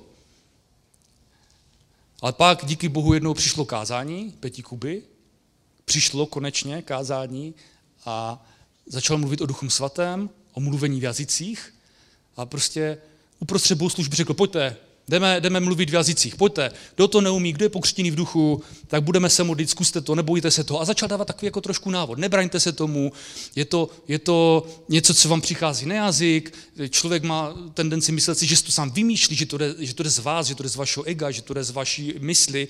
A nebraňte se tomu, nechte tomu volný průběh a teď se všichni začali modlit v jazycích. Teď se uvolnil mocně Duch Svatý, šla cítit Boží přítomnost, mi úplně stály chlupy na rukách a v tu chvíli já jsem prostě musel odblokovat toho tělesného člověka, tu tělesnost. Já jsem prostě musel to ratio, tu rozumnost, kterou jsem v tom stále hledal, musel odblokovat a i stud. Já jsem se styděl, mi to bylo trapné něco jakoby žvatlat. Tam byla i ta duše v tom, tam bylo ego, mi to přišlo trapné, a to mě blokovalo. A já jsem v tu chvíli to prostě odblokoval, všechno jsem to odhodil a říkám, Pane, já prostě chci mluvit v jazycích, sešli Ducha Svatého, ať mluvím. A teď něco, teď mi z úst začalo něco vycházet. Co to bylo? To jsem si vymyslel určitě, to jsem si tak jako řekl, já se tak sebemotivuju, že jsem přemotivovaný, že prostě začnu mluvit v jazycích. Ale Peťa Kuba, to bylo úplně úžasné, že cokoliv mi proběhlo hlavou, cokoliv jsem v tu chvíli cítil, jakákoliv pochybnost přišla, tak on to při tom kázání, jako kdyby to věděl, že se mi tohle honí hlavou a řekl, nebojte se toho. A vždycky v tom momentě, kdy já jsem zapochyboval, tak on tu pochybnost rozbil. To pro mě bylo úžasné vnitřní svědectví a nakonec to přišlo. A člověk začal modlit a šlo to a já jsem úplně nadšený. A teď jsem přišel domů, teď jsem to říkal ženě, Peti, jak to máš jako s těma jazykama, ona to měla trošku jinak, to už jako mluvit uměla, já ještě ne, ale doma jsme se to moc nebavili, protože mi to přišlo blbé, žena byla popředějíc než já, ale bylo to úžasné. A od té doby prostě vím, že ta tělesnost a ta duše je to, co blokuje ten duchovní svět. Nesmíme na ní lpět, nesmíme spolehat na svůj rozum, na svou moudrost, na pochopení, nesmíme se stydět. Stud je často emoce, která nás blokuje v tom, aby jsme přijímali ducha v našem životě, aby jsme přijali zjevení Ducha Svatého, jeho vedení. Amen. Takže jazyky jsou úžasné, budujou člověka. Je to super přijít někde, mít chviličku klidu, zavřít se. Já se přiznám, mi to doma má teďka s dětma velmi těžké, protože najít si večer chvilku nebo někdy přes den chvilku, aby tam neběhali děti a nic vás nerušilo, abyste si mohli užít Pána pro sebe. To jsou velmi vzácné chvíle v mém životě v poslední době. Takže já jsem vždycky rád za to, když můžu někde delší dobu jet autem, protože to je takové jediné místo, kde opravdu mám klid a můžu se třeba modlit více v jazycích. Ale dělejte to, budujte se, jazyky jsou opravdu dobré. Proto je dobré i chodit na ty modlitby, jak jsem říkal. Když člověk neví, učí se, tak je dobré, když slyším mluvit jazyky někoho jiného, jak to funguje, jak je to přirozené, jak je to snadné. Na jazycích bylo zajímavé to, že pokaždé to znělo nějak jinak. Záleží, kde se člověk modlí, jestli jsem na modlitbách, za co se modlím, jestli jsem doma. Ty jazyky se proměňují. Já jsem to pořád nechápal, bránil jsem se tomu, ale pak jsem se tomu podal a říkám, je to tak. Dostal jsem svědectví jiných křesťanů, že je to úplně normální, že jednou jazyk může být takový. My jsme nedostali jeden jazyk. Bible mluví o tom, že jsme dostali jazyky. kterýma se máme modlit, tak to člověk přijme a je to úžasné, je to obrovský dár. Využívejte toho, budujte svého ducha. Tím, že se modlíte v jazycích, přiblížíte se k Bohu a k božímu dílu, mysl je bez užitku, duše je bez užitku a modlí se váš duch, váš vnitřní člověk, který se dostává do přímého kontaktu s Bohem, s božím duchem. Amen. Takže v tom vás chci povzbudit, bratře a sestry. Čas ještě dobrý. Tak jo, tak jdem dál. Teď s tady tím duchovním spojením na Boha s Duchem Svatým je spojena jedna úžasná věc. A to je vlastně možná to, k čemu jsem se velmi složitě snažil dostat. Jedna věc je to, že jsme duchovní bytost, která má duši a žije v těle, a že jsme znovu zrozeni, máme napojení na Boha, a teďka jak to napojení využívat, jak to napojení získat, jak získat ten přístup do té duchovní oblasti, kde Bůh pro nás má dobré věci, požehnání, prosperitu, moudrost, zjevení. Bůh pro nás chce dobré věci. A k tomu dobru přistoupíme skrz našeho ducha. Ale jak? Co je ten klíč? Jak si proto šáhneme? Jak se na to napojíme? Jak s náma Bůh pracuje? Jak to funguje? Nejčastější věc, jak Bůh komunikuje se svými dětmi, je prostřednictvím vnitřního svědectví. Znáte ten pojem vnitřní svědectví? Říká vám to něco? Já pak řeknu pár příkladů ze svého života, to bylo takové perličky, to vždycky lidi zajímá nejvíc, ty osobní zkušenosti. To se nechám jako bonus potom nakonec. A je to vnitřní svědectví. Pojďme si otevřít Římanům 8.16. Tak, Římanům 8.16. Římanům 8.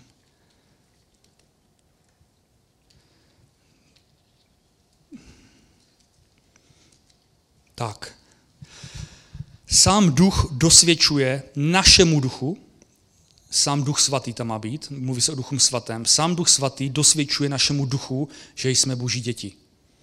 To je důležitá pasáž. Tady vidíme, že je Boží duch, který opustila tenkrát ten chrám, my jsme dostali přístup k němu, on, když se pokřtíme Duchem Svatým, tak k nám přijde a tvoří součást, nebo pronikne i do našeho ducha, tak ten Duch Svatý svědčí spolu s naším duchem, že jsme děti Boží. Je to svědectví. On svědčí, on nás o něčem přesvědčuje, on nám dává nějaký důkaz. Jak říkám, to vnitřní svědectví je něco, co je nejběžnější v křesťanském životě a co může poměrně snadno získat každý z nás. Možná to určitě znáte. Určitě znáte situace, kdy se v reálném světě něco stane a vypadá to dobře. Když to hodnotíte tělesně, tak je to super. Tak vaše tělo, vaše duše by potom hned skočily. Je to dobré. Vypadá to jako požehnání, že přišlo nějaké, ale něco ve vás tak jako pudí a tvoří to nepříjemný pocit. Třeba. Máte takové vnitřní puzení, že nějaký alarm a vy nevíte proč. Vy cítíte nějaký neklid, něco, co kazí tu radost z toho, že tělo vidí něco, co může být požehnáním. Nevím, třeba takový příklad. Investice třeba. Přijde někdo, nějaký realitní makléř, nebo teď jsou velmi módní kryptoměny a řekne, hele, tady je super šance, investuj tady do toho, tady je nějaká věc, nějaká akcie, nějaký token nebo něco, do čeho když investuješ, tak 100% vyděláš. Dívej se, tady jsou grafy, tabulky, tady úplně jistě vyděláš a vypadá to, když se na to díváte, soudíte to rozumem, tak to vypadá velmi dobře. Tak jako je jackpot, super, paráda, ale něco vevnitř ten dojem třeba kazí. A máte tak pořád takový neklid, něco vás pudí, že to nemusí být dobré. A to je právě to vnitřní svědectví, které člověk dostává.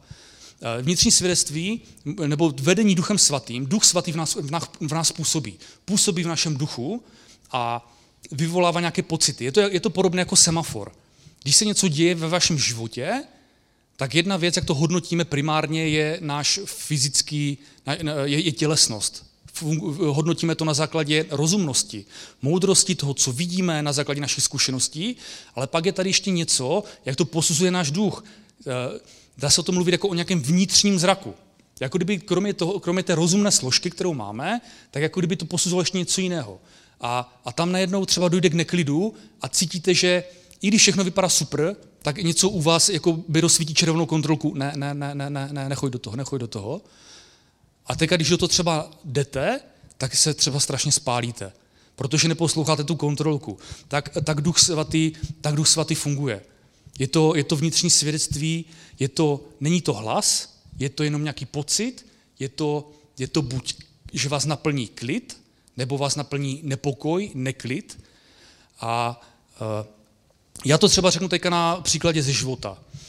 Já mám spíš v obecné rovině, mi spíš Duch Svatý v mém životě svědčí tak, že přijde nějaká bouřlivá situace v životě, nějaký útok, nějaký problém, něco blbého a teďka člověk pod tlakem chce to nějak řešit. Nebo má strach, má nejistotu. Teď si začne kreslit v hlavě nebo tvořit černé scénáře, jak to bude, ale mě třeba v tu chvíli se mi často stává, že mi naplní úplně absolutní pokoj. Já najednou vůbec nemám stres, nemám jakoby problém, nevnímám to, i když je to absolutně iracionální, prostě v tom problému, v té věci dostanu klid. Naplní mi prostě pokoj, úplně nesmyslně. Člověk si někdy připadá třeba jak ignorant, ale tak vás vede Duch Svatý. A já vím, že to nemám řešit, že to bude dobré. A ono to pak vždycky dobré je. Prostě naslouchám tomu vnitřnímu člověku, tomu vnitřnímu pocitu. Jo? Třeba ze života to je tak, že, jaký příklad, máme malého syna a on jednu dobu prostě přišlo něco, co nás se ženou docela dostalo. On začal strašně jakoby mít problémy s řečí. Z ničeho nic. Začal prostě problematicky mluvit. Nebudu to více rozebírat, ale moje žena z toho byla úplně hotová. Trvalo to skoro rok, kdy ona se na to soustředila, pořád to chtěla nějak řešit, pořád prostě je to problém, když vaše dítě pěkně mluví a najednou prostě má s mluvením problém, tak prostě znejistíte, je to vaše dítě, vy ho milujete, vy chcete, aby se vyvíjelo dobře, teď děti ve škole se mu třeba kvůli tomu smáli, bylo to nepříjemné, masírovali nás, okolí nás masírovalo, žena přišla za učitelkou a učitelka jí řekla, no já za 25 let svojí kariéry jsem to neviděla. U vás doma se něco muselo stát, za to musíte, jako vy jste něco udělali špatného, buď nějaký šok nebo něco a prostě člověk se dostal pod úplně brutální tlak, aby pochyboval o tom, že udělal něco špatně, že pokazil svému dítěti nějaký vývoj nebo něco a moje žena zase to byla hotová. Fakt to trvalo skoro rok, než jsem ten problém vyřešil, ale jak se to objevilo, tak já jsem to měl tak, že já jsem byl úplně v klidu. Mě naplnil pokoj a prostě přišlo mi takové zjevení, že je to prostě tak, že on se vyvíjí, ta duše, ta mysl se vyvíjí rychleji než to tělo. A proto tam dochází k takovým prostě věcem. Takové zjevení jsem dostal, takže já jsem byl v klidu. Já jsem to tak nehrotil, nevnímal jsem to, svoji ženu jsem se snažil vést, uklidňovat, být jí podporou, protože jsem dostal takové vedení, takové zjevení. Já jsem věděl, že to bude v pohodě. Samozřejmě, že jsem to s ním musel prakticky řešit, šli jsme k psycholožce, popovídat si o tom, ale to bylo spíš, aby ten pokoj získala moje žena. Jo? Ale já jsem měl klid. Já jsem viděl, že to bude dobré, že musíme vydržet, počkat a že to bude dobré. A tak třeba funguje Duch Svatý. Dávám prostě nějaké vnitřní svědectví, vnitřní nějaký ten pocit toho, že to bude v pořádku. U mojí ženy, u této funguje většinou trošičku jinak. Moje žena mívá zase většinou takové puzení, takový nepokoj, neklid, že se něco má stát, že něco musíme udělat. Úplně úžasně se to projevilo v době, kdy jsme bydleli v podnájmu a už jsme cítili, že prostě je čas do něčeho investovat, pořídit si vlastní bydlení. Bylo to těsně na hranici toho, kdy začala taková ta bytová krize, kdy ty nemovitosti letěly extrémně nahoru. A bylo to ještě v době, kdy ty nemovitosti byly docela přístupné. A my jsme tak se dívali po bytech, pořád jsme něco hledali, pořád se nám nic nelíbilo, pořád jsme tam necítili to, že je to ono. Tak jsme to jako nechávali plynout, ale najednou moje žena přišla a řekla, hele, ne, prostě musíme to teďka řešit, musíme něco dělat. Já nemůžu kvůli tomu v noci spát, mě to budí, já pořád chodím, já jsem nervózní, musíme to nějak řešit, já v tom prostě nemám pokoj, já jsem úplně hotová. Takže jí Duch Svatý pudil k tomu, aby mě vypudil k tomu, protože přímo to nešlo, že se musíme pohnout. Tak jsem říkal, OK, tak to začneme řešit.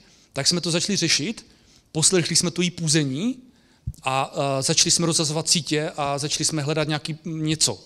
Nevěděli jsme, co hledáme, kde to bude, ale věděli jsme, že když moje žena má to půzení, že Bůh prostě chce, aby jsme něco udělali intenzivněji a že nás někam zavede. A musím říct, že to bylo obrovsky požehnané, že pak ty věci, které na sebe následovaly, tak tam byly z mého jako pohledu velké boží zásahy a vedení Duchem Svatým. Že ten byt, který jsme nakonec dostali a koupili, byl od Boha. My jsme se nakonec rozhodli, že chceme koupit ten byt, ve kterém jsme žili v podnájmu. Nakonec jsme se rozhodli, že chceme ho. Ale ten majitel nám nechtěl prodat. Říkal, hele Luky, sorry, neprodám. On super kluk, chodili jsme spolu na pivo, kecali jsme, ale říkal, ten byt ti neprodám, já jsem ho koupil za super podmínek, on je v dobré lokalitě, já ho vždycky pronajmu velmi dobře a má strašně nízké náklady. Takže on mi jako na rovinu řekl, kolik ty měsíční náklady jsou a kolik na tom vydělá. On říkal, vy mi dáte takový nájem, ten je podle mě dobrý a byl dobrý, platili jsme mu dobrou částku, férovou, a říkal, já z toho zaplatím náklady na ten byt, zaplatím hypotéku a ještě mi z toho tolik a tolik zůstane. A říkám, jako chápu, že to nechceš prodat. Tak jsem byl z toho takový hotový, ale moje žena, ne, prostě musíme to nějak vymyslet. A stalo se to, že ten majitel se odstěhoval do Prahy, tam potkal svoji přítelkyni a začali v té době řešit, že chcou koupit barák, že chcou stavět v dům někde. Tak začali řešit pozemky, kde to bude. No a tam ta situace byla tenkrát velmi složitá, že oni měli něco domluveného, developer jim to zrušil. Jo, a takhle zrušili asi 3 projekty, no ale dopadlo to tak, že najednou se stalo to, že byť ten byt nechtěl prodat, tak aby byl schopen zafinancovat ten dům v Praze, tak on ho prodat musel. A já jsem se ho tak ptal, kolik by se za to chtěl? Jenom tak ze srandy mi řekni prostě částku, jako, kolik tak jako bys uvažoval, že bys ho prodal. On mi řekl, už jsme měli 2-3 piva v sobě, takže už byl takový volnější a taky, tak jsem byl takový asertivnější v těch otázkách. A říká, hele, neřeknu ti přesně částku, neber to jako nějaké dogma, ale prostě chci, abych vůbec nad tím uvažoval, že ho prodám, aby se mi to nějak vyplatilo, tak bych chtěl tady tu částku. Říkám, no dobré, není to úplně málo, ale není to úplně moc. A teď jsme se s ženou o tom samozřejmě doma bavili, že ho prostě potřebujeme přesvědčit k tomu, aby nám ten byt prodal. My jsme ho prostě strašně moc chtěli, věděli jsme, že prostě má být náš, ale nevěděli jsme, jak to udělat. Tak jsem se modlil a říkám, pane, kolik mu mám dát, jaká je ta částka? A pořád mi vyskakovala jedna částka, pořád. Říkám, dobré, tak jsem si s ním domluvil schůzku, nabídli jsme mu ty peníze a on říkal, hele, dej mi 2-3 dny, já popřemýšlím a dám ti vědět. Za 2 dny se mi ozval, že teda jo, že to bere. Takže jsme vůbec došli k tomu, že byl ochotný nám ten byt prodat, samozřejmě na hypotéku, ale pak, až jsme to celé tu koupi a ten prodej, který byl taky velmi složitý, taky se tam stalo spoustu věcí, které prostě byla v nich boží ruka, tak mi pak řekl, hele, ty jsi mi fakt nabídl částku, která byla asi nejnižší možná, za kterou bych to bral, za kterou bych to akceptoval, ale už jsem nad ní jako přemýšlel, takže to bylo to, co mě zlomilo, že teda nakonec jo. Říkal, to byla přesně ta částka, kterou jako já byla pro mě hraniční, že níž bych už nešel. Kdybys mi nabídl míň, tak bych ti to neprodal a byl by konec. Takže i v tom prostě Bůh člověka vede. Moji ženu pudil, vedl nás a díky tomu máme být. Amen. A takhle to je, že dostáváte vnitřní svědectví. No, po roce, když jsem si říkal, dobré, máme byt, super, tak po roce přišla žena s dalším půzením, další neklid, zase nemohla spát, říkala, bydlíme tady v malém bytě, je to malý byt, jako super, dobré, dostupnost, všechno je náš, životní náklady se nám nezvýšily, platíme to samé, co za nájem, akorát už je to naše, ale my potřebujeme chatu, já potřebuji chatu, já nemůžu spát, já den i noci myslím na chatu a prostě musíme to nějak začít řešit. Já říkám, Peti, vždyť teď jsme nedávno dořešili byt a teď chceš kupovat chatu, teď jsem nevěděl, jak to finančně zvládneme, zase peníze nějak řešit nebo něco, jo. Teď to bylo v době, kdy ten trh byl úplně přebraný, jste se přihlásili na Ezreality a tam jste nic nenašli. Ale Peťa, moje žena, měla puzení a prostě nedalo jí to a pořád za mnou chodila a pořád ne, to se nedá vydržet, a to prostě musíme, jo. A vedl jí Duch Svatý, zpětně už to vím, že to tak jako u ní funguje a hledali jsme a nemohli jsme nic najít. Objížděli jsme to a buď to bylo předražené, nebo se nám to líbilo, nevyhovovalo a najednou se mi z ničeho nic ozvala naše známá, která nám dělá i hypotéky a půjčky a tady ty věci. A po dlouhé době se mi ozvala, říkala, hej Luky, vyhledáte tu chatu? Říkám, jo, hledáme. No nebudeš mi věřit, co se stalo.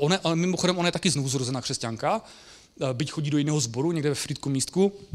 Tak mi říkala, no já jsem večer dívala na televizi a já většinou biznis, jako věci, mám klienty různé, ale většinou je vůbec nějak nepropojuju. Prostě já na to nemám čas, na to myslet, kdo co potřebuje zhání. Ale večer jsem se dívala na televizi a přemýšlím a najednou prostě jsem si vzpomněla, že vyhledáte chatu a jedni moji klienti zrovna chatu prodávají. A prodávali kousíček od našeho bydliště. Tak jsem ti hned musela zavolat a napsat. Já ti dám číslo, oni jsou taky křesťani, fajn, strašně lidi, vy jste fajn lidi, to bude fungovat, nějak se domluvíte, když se vám to bude líbit. No a skončilo to tak, že ta chatička nakonec byla naše a ještě za velmi výhodných podmínek. Takže Duch Svatý funguje nejenom, že pudil moji ženu, ale i tu naši makléřku. Jí večer u televize Duch Svatý pudil, aby prostě nám zavolala, aby se ty věci začaly dít a hýbat. A to jsou jenom takové příklady ze života, jenom pár, ale takhle člověk dokáže fungovat denně, že dokáže naslouchat to boží vedení.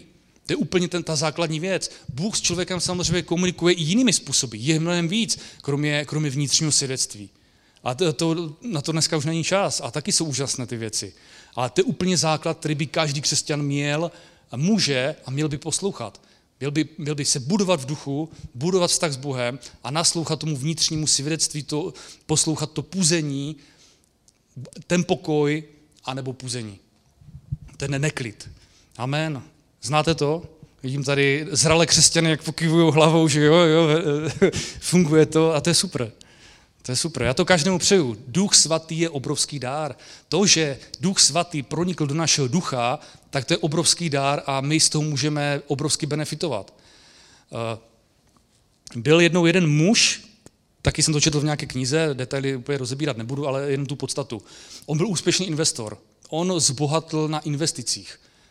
A oni, protože zbohatl velmi rychle, tak se ptali novináři, jak to, že jste tak úspěšný, co děláte? Co je ten klíč k tomu, že jste úspěšný investor? Takže když investujete, tak obecně platí, že úspěšný investor je ten, který dokáže získat na penězích kolem 15%, se pohybuje úspěšnost. Jo? Když vy vložíte 100 tisíc a vyděláte 15, tak je to jakoby úspěšné v obchodech. 15% úspěšných obchodů je dobrých. A on měl úspěšných 100%. Kde vložil peníze, kde investoval, tam mu to prostě vydělalo. A lidi to samozřejmě zajímalo. On jim řekl, dívejte se, to je tak, když přijde nějaká investice, když přijde nějaká nabídka, tak já prostě jdu a modlím se. Modlím se v jazycích a čekám, až mi přijde prostě to vnitřní svědectví, až mi duch zjeví, jestli jo nebo ne. A teprve, až to přijde, tak já se rozhodnu, jestli to přijmu tu nabídku nebo ne. Byť ta nabídka vypadá skvěle, tělesně, když to člověk hodnotí svým rozumem, moudrostí, tak to vypadá skvěle, ale když mi Duch Svatý řekne, že ne, tak to nejdu, tak to odmítnu. A naopak i nabídky, které vypadají úplně blbě, které jsou úplně nesmyslné, tak když mi Duch Svatý zjeví, že do toho mám jít, tak do toho jdu. Proto to tak je. Amen. A on nebyl výjimečný, ten člověk. Tohle můžeme uplatňovat každý z nás. Bible říká, že máme jít, zavřít se do pokojíčku a trávit čas s Bohem, modlit se. A jako to je super, je to dobré, ale nemusí to být vždycky, že se zavřeme do pokojíčku. Ono to spíš jde o to, aby jsme se oddělili, aby jsme toho našeho ducha oddělili od toho okolí, od těch rušivých elementů, od světa, od našeho vnímání rozumem, od působení přátel, okolí, rodiny, aby jsme prostě poslouchali, aby jsme ten svůj fokus, to, co vnímáme, věnovali jenom Bohu. Takže jde se získat zjevení i nejenom, když jste doma zavření v pokojíčku, máte klid a modlíte se, ale i když třeba jedete tím autem, tak dokážete získat zjevení, dokážete dostat vnitřní svědectví. Amen. Satan ví, že tu schopnost máme. Ví, jak je to úžasné a ví, jak nebezpečné to vůči němu je. Ví, jak úspěšní křesťani, kteří mají dobrý vztah s Bohem, kteří poslouchají vedení Duchem Svatým, tak jak můžou být efektivní, jak můžou být požehnaní pro sebe, pro své okolí a samozřejmě na to útočí. A jedna z těch věcí, jak na to útočí, je, že se vás snaží zahltit, snaží se vás rozptýlit, snaží se vás znejistit. Dnešní svět, nevím, jak to bylo třeba před 50 lety, ale co jsem se tak bavil s prarodiči, tak to bylo mnohem klidnější a dnešní svět je strašně uspěchaný. Strašně moc informací, strašně moc rozptýlení. Televize, telefony, rádia, sousedí, ten svět je rychlý, strašně rychlý. A pořád jsme něčím bombardováni a rozptylování a někdy, i když máme to vnitřní svědectví, i když ten pocit v nás je, tak ho někdy ignorujeme. Nechceme ho poslouchat. Neposloucháme ho. A někdy ho neposloucháme třeba proto, že se nám nelíbí to, co slyšíme. Že nás Duch Svatý nám dává nějaké zjevení, nějaké puzení, nějaké svědectví a my nechceme, protože je to nepříjemné. Abych tady neříkal, jak mi Bůh jenom žehná, jak je to všechno super a jak jsem dokonalý. Ne, proto to vůbec neříkám. Já jsem úplně stejný normální člověk a hříšník jako vy a dělám chyby, ale chci vám ukázat takovou tu motivaci. A jedna třeba z těch špatných věcí, ve kterých jsem selhal, bylo to, že v práci mám kolegu. Občas jsme se o Bohu, o Kristu bavili, ale on je takový zarputilý, on má to svoje názory, takže když to šlo, tak jsem mu svědčil. A občas jsem se za něho i doma modlil, ale pak to nějak ustalo, pak jsme se o těch božích věcech, o spasení takhle nebavili, ale on má zdravotní problémy nějaké, které ho trápí už dlouhodobě. A já jsem prostě věděl, že jak on o tom začal mluvit, já jsem prostě úplně věděl, že mě Duch Svatý vedl k tomu, abych mu řekl, teď mu svědč, teď běž za ním, vlož na něho ruce a modli se. A úplně mě to vnitřně úplně tak svíralo, ale já jsem to neudělal.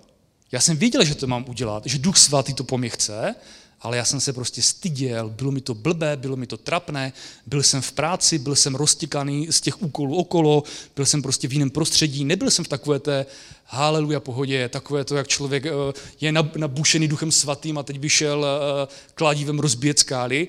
A bylo to i v jiných okolnostech a já jsem to neudělal. Já jsem podlehl tomu tělesnému tlaku, tomu strachu, té nejistotě a byť jsem měl vnitřní zjevení, velmi intenzivní, velmi silné, že mám něco udělat, tak jsem to neudělal. A pak mě to samozřejmě trápilo. A pak přišla další situace za 3 dny. Zase jsme spolu byli sami 2 v kanceláři a já jsem zase cítil, že mu to mám říct a zase jsem to neudělal. Takže máme komunikaci s Bohem. Duch Svatý nás vede, Duch Svatý k nám promlouvá, vede nás, chce pro nás dobré, ale my nevždycky posloucháme. Nevždycky díky tomu ruchu z okolí chceme poslouchat. A někdy, i když to slyšíme, tak to prostě nechceme poslechnout, protože naše tělo to nechce, naše duše to nechce, není to příjemné, je to těžké. Je to někdy těžké odolat tělu a poslouchat Boží vůli.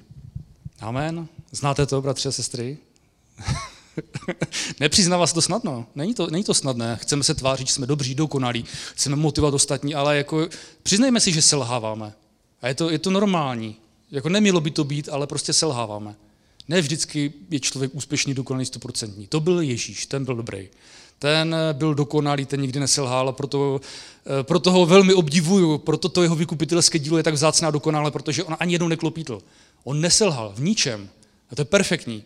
Já selhávám kolikrát v takových blbostech, jo, že si říkám, Ježíš, musí mít v nebi jenom kroutit hlavou nad tím, jako, proč to děláš? Taková blbost a ty nejsi schopný to udělat.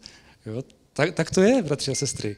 Takže musíme se budovat v víře. Najděte si vztah s Bohem, modlete si v jazycích. Je to obrovský dar, jsme duchovní bytosti.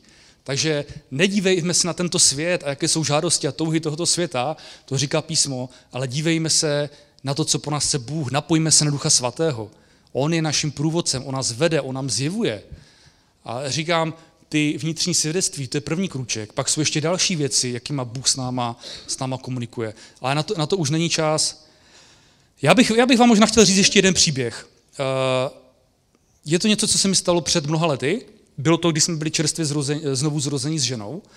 A byla to jedna z věcí, která pro mě byla fakt strašně silným svědectvím o Bohu a o tom, že si člověka dokáže používat. Zkusím to zkrátit. ale pro mě to byla fakt pecka. Byli jsme na procházce, měli jsme teprve mladšího syna, myslím, že měl kolem 2 let, a byli jsme na procházce na staré hamry a jak se dá na Bílý kříž, je tam pohřebení taková stezka. A když jsme se vraceli, tak v té poslední části, no tam je taková krásná vyasfaltovaná cesta, široká prostě jak nějaká cyklostezka a vedla z jednoho kopečku přes takové malé údolíčko na druhý kopeček. A já jsem šel s mojí ženou, s Eliášem, šli jsme, vraceli jsme se zpátky. A teď jsme z toho jednou kopečku došli dolů do nížinky a já jsem nahoře na tom druhém kopečku, nevím, kolik to mohlo být metrů, 20, 30, nebylo to úplně daleko, ale bylo to poměrně to převýšení, byl to takový prudší kopeček. A teď jsem tam viděl ženu, jak má dítě a vedle ní kočárek a v tom druhé dítě. A nedokážu to moc vysvětlit, ale já jsem v tu chvíli viděl, dostal jsem zjevení, co se stane. Já jsem prostě viděl, to vám probleskne hlavou, že já jsem viděl, jak ten kočárek jí ujíždí po tom asfaltu, po té cestě a jede přímo ke mně a že já ho chytám. A ten, jelikož to bylo moje zjevení v tu chvíli. Jo? A říkám, špatně se to popisuje, ale taky mi napadlo, jak ten kočárek chytnu. Když se kočárek rozjede z takové výšky a jede takovou dlouhou dobu, tak zaprvé šance, že dojede ke mně, je strašně malá. On může někde sjet do boku. Jo? Problém byl, že kdyby ten kočárek sjel ke mně, tak za mnou bylo už pole a tam byl asi takový schod obrovský. Takže kdyby ten kočárek tam vletěl, tak to miminko, které by v něm bylo, by nedopadlo vůbec dobře. Jo? A já jsem i prostě v tu chvíli věděl, co mám přesně dělat. Já jsem věděl, co se stane, viděl jsem, že ten kočárek prostě odjede, že pojede ke mně a že mám chytnout. Ale teďka, jak chcete chytnout kočárek, který je rozjetý? Když ho chytnete natvrdo, tak prostě to dítě z toho kočárku asi vyletí. On ten kočárek nabere poměrně velkou rychlost. Jo? Ale já jsem v tu chvíli dostal taky, jako věděl jsem přesně, co mám dělat. A bylo to úplně úžasné, že Bůh využil to, co jsem se kdysi učil. Já jsem studoval na policejní akademii a dělali jsme hodně intenzivně nějakou sebeobranu, bojová umění, strašně mě to bavilo. A učili jsme se tam takový jeden speciální chvat. Bylo to, když vás někdo chce porazit, když k vám někdo jde a chce vás chytnout za pas a porazit na zem, aby se na vás dostal, tak proti tomu je takový speciální chvát, který vy, když uděláte, tak vás na tu zem neporazí, ale vy skončíte na něm. Vy tak dáte ruce, hodíte nohy dozadu, tím pádem on vás jakoby nepotlačí, vy na něho spadnete a už můžete se bránit nějakým způsobem. A podstata je v tom, že vy, jako, když se zapřete a vyhodíte ty nohy, tak to, jak on do vás tlačí, tak on vás jakoby tlačí trošku v tom vzduchu. Jo? Nebudu to úplně zbytečně složitě rozebírat, ale v tu chvíli jsem věděl, že to mám použít na ten kočárek, až pojede. Jo, nejel ještě. Ani si možná nerozjel, jo? Tomu se dostanu. A věděl jsem, co mám udělat. Prostě věděl jsem přesně, co se stane a co mám udělat a že jsem tam, kde mám být a že se vůbec nemám hýbat, že mám stát na zemi, jenom se připravit a velmi opatrně ten kočárek chytat a tak, aby to děcko z něho nevyletělo a neletělo do toho pole. Jo? A jak jsem se díval, dostal jsem to zjevení, to byla možná jako třeba fakt jako čtvrt sekunda, to je jenom to, co vám tak probleskne hlavou. Tak opravdu ta maminka se otočila k tomu dítěti, které ji evidentně zlobilo a ten kočárek a začal se rozjíždět. Říkám, ty bláho. No ale já jsem přesně věděl, co mám dělat, tak jsem se postavil a čekal jsem. A teď jsem jenom fakt viděl, jak ten kočárek jede po té cestě dolů, po té asfaltce, nesjel o centimetr tam a jel opravdu přesně obloukem na mě. Nabral vysokou rychlost. A úplně prostě se stalo to, co já jsem prostě v tom zjevení viděl. Tak jak jsem kočárek blížil, tak je pravda, že jsem dostal trošku strach, když jsem viděl, jakou rychlostí jede. A říkal jsem si, ty kráso, tohle ubrzdit, jako to nebude žádná sranda. Jo? Ale přijel kočárek, jsem chytl, hodil jsem ty nožky dozadu do vzduchu, ono mi to trošku posunulo, ten náraz se trošičku zbrzdil, dítě tam sedělo vykulené oči, nevědělo, co se děje, protože ten náraz byl trošičku šok, ale bylo v pořádku. A teď přiběhla ta maminka a strašně mi děkovala a já jsem v tu chvíli pocítil, haleluja, teď vím, že Bůh prostě si mi použil, že jsem byl ve správnou chvíli na správném místě, abych konal to, co on chtěl. To bylo prostě pro mě tenkrát obrovské svědectví, že Bůh je dobrý a že si člověka nějakým způsobem dokáže použít. Kdybych tam předtím neměl to zjevení, kdybych neviděl, že se to stane, já jsem to prostě věděl v tu chvíli, že to tak bude. Kdybych to neměl, tak si člověk řekne, jo, náhoda, ale díky tomu zjevení já vím, že prostě Bůh je a Bůh mocně koná v našich životech. Amen. A tak Bůh, tak Bůh chce konat i ve vašich životech, i s vámi. Jediné, co musíme, je odstranit ten balast a soustředit se na Boha, na Ducha Svatého, trávit s ním čas, modlit se v jazycích. Amen, bratře a sestry. Takže já vás chci pozbudit, jsme duchovní bytosti, ne tělesné. Nežijeme tady pro tělo tady zůstane jak prach, ale náš duch je to, co bude žít věčně, bude žít s Bohem. A aby jsme dokázali Duchu Svatému naslouchat a poslouchat Boží vůli, dokonalou Boží vůli v našem životě, tak musíme se na něho napojit. A to napojení bude tím lepší, čím více budeme pracovat na obnově naší duše Božím slovem, budeme studovat Boží slovo a tím se bude měnit i naše duše, naše postoje, priority, pocity. To se postupem dokáže změnit, ale musíme umrtvovat tělo. Bez toho to nejde. Není to příjemné, není to snadné, někdy se nám to nechce dělat, ale musíme, pokud chceme následovat dokonalou Boží vůli, bratře a sestry, tak vás k tomu vyzývám, chci vás pozbudit. Bůh je dobrý a chce konat mocně v vašich životech. A já věřím, nebo já jsem si úplně jistý, že tady mezi váma je někdo, kdo má mnohem větší pomazání, než mám třeba já. Jo?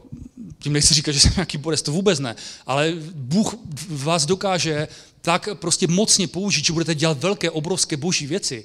Každý jsme od Boha dostali nějaký talent, každý něco máme a každý můžeme něco udělat. A tady je někdo, kdo dokáže dělat obrovské věci. Teď nepodceňujte se, neříkejte si, že no, já jsem takový průměrný křesťan, já nějaké žádné extra pomazání v mém životě nevidím, jo. Ne, tak vůbec neuvažujte. Vy jste duchovní bytosti. Jediné, co potřebujete, je napojit se na Boha. Amen. A dovolit mu, aby si vás používal a naslouchat jeho vedení. Amen. To je to, co jsem dneska chtěl říct, takže k tomu vás chci pozbudit.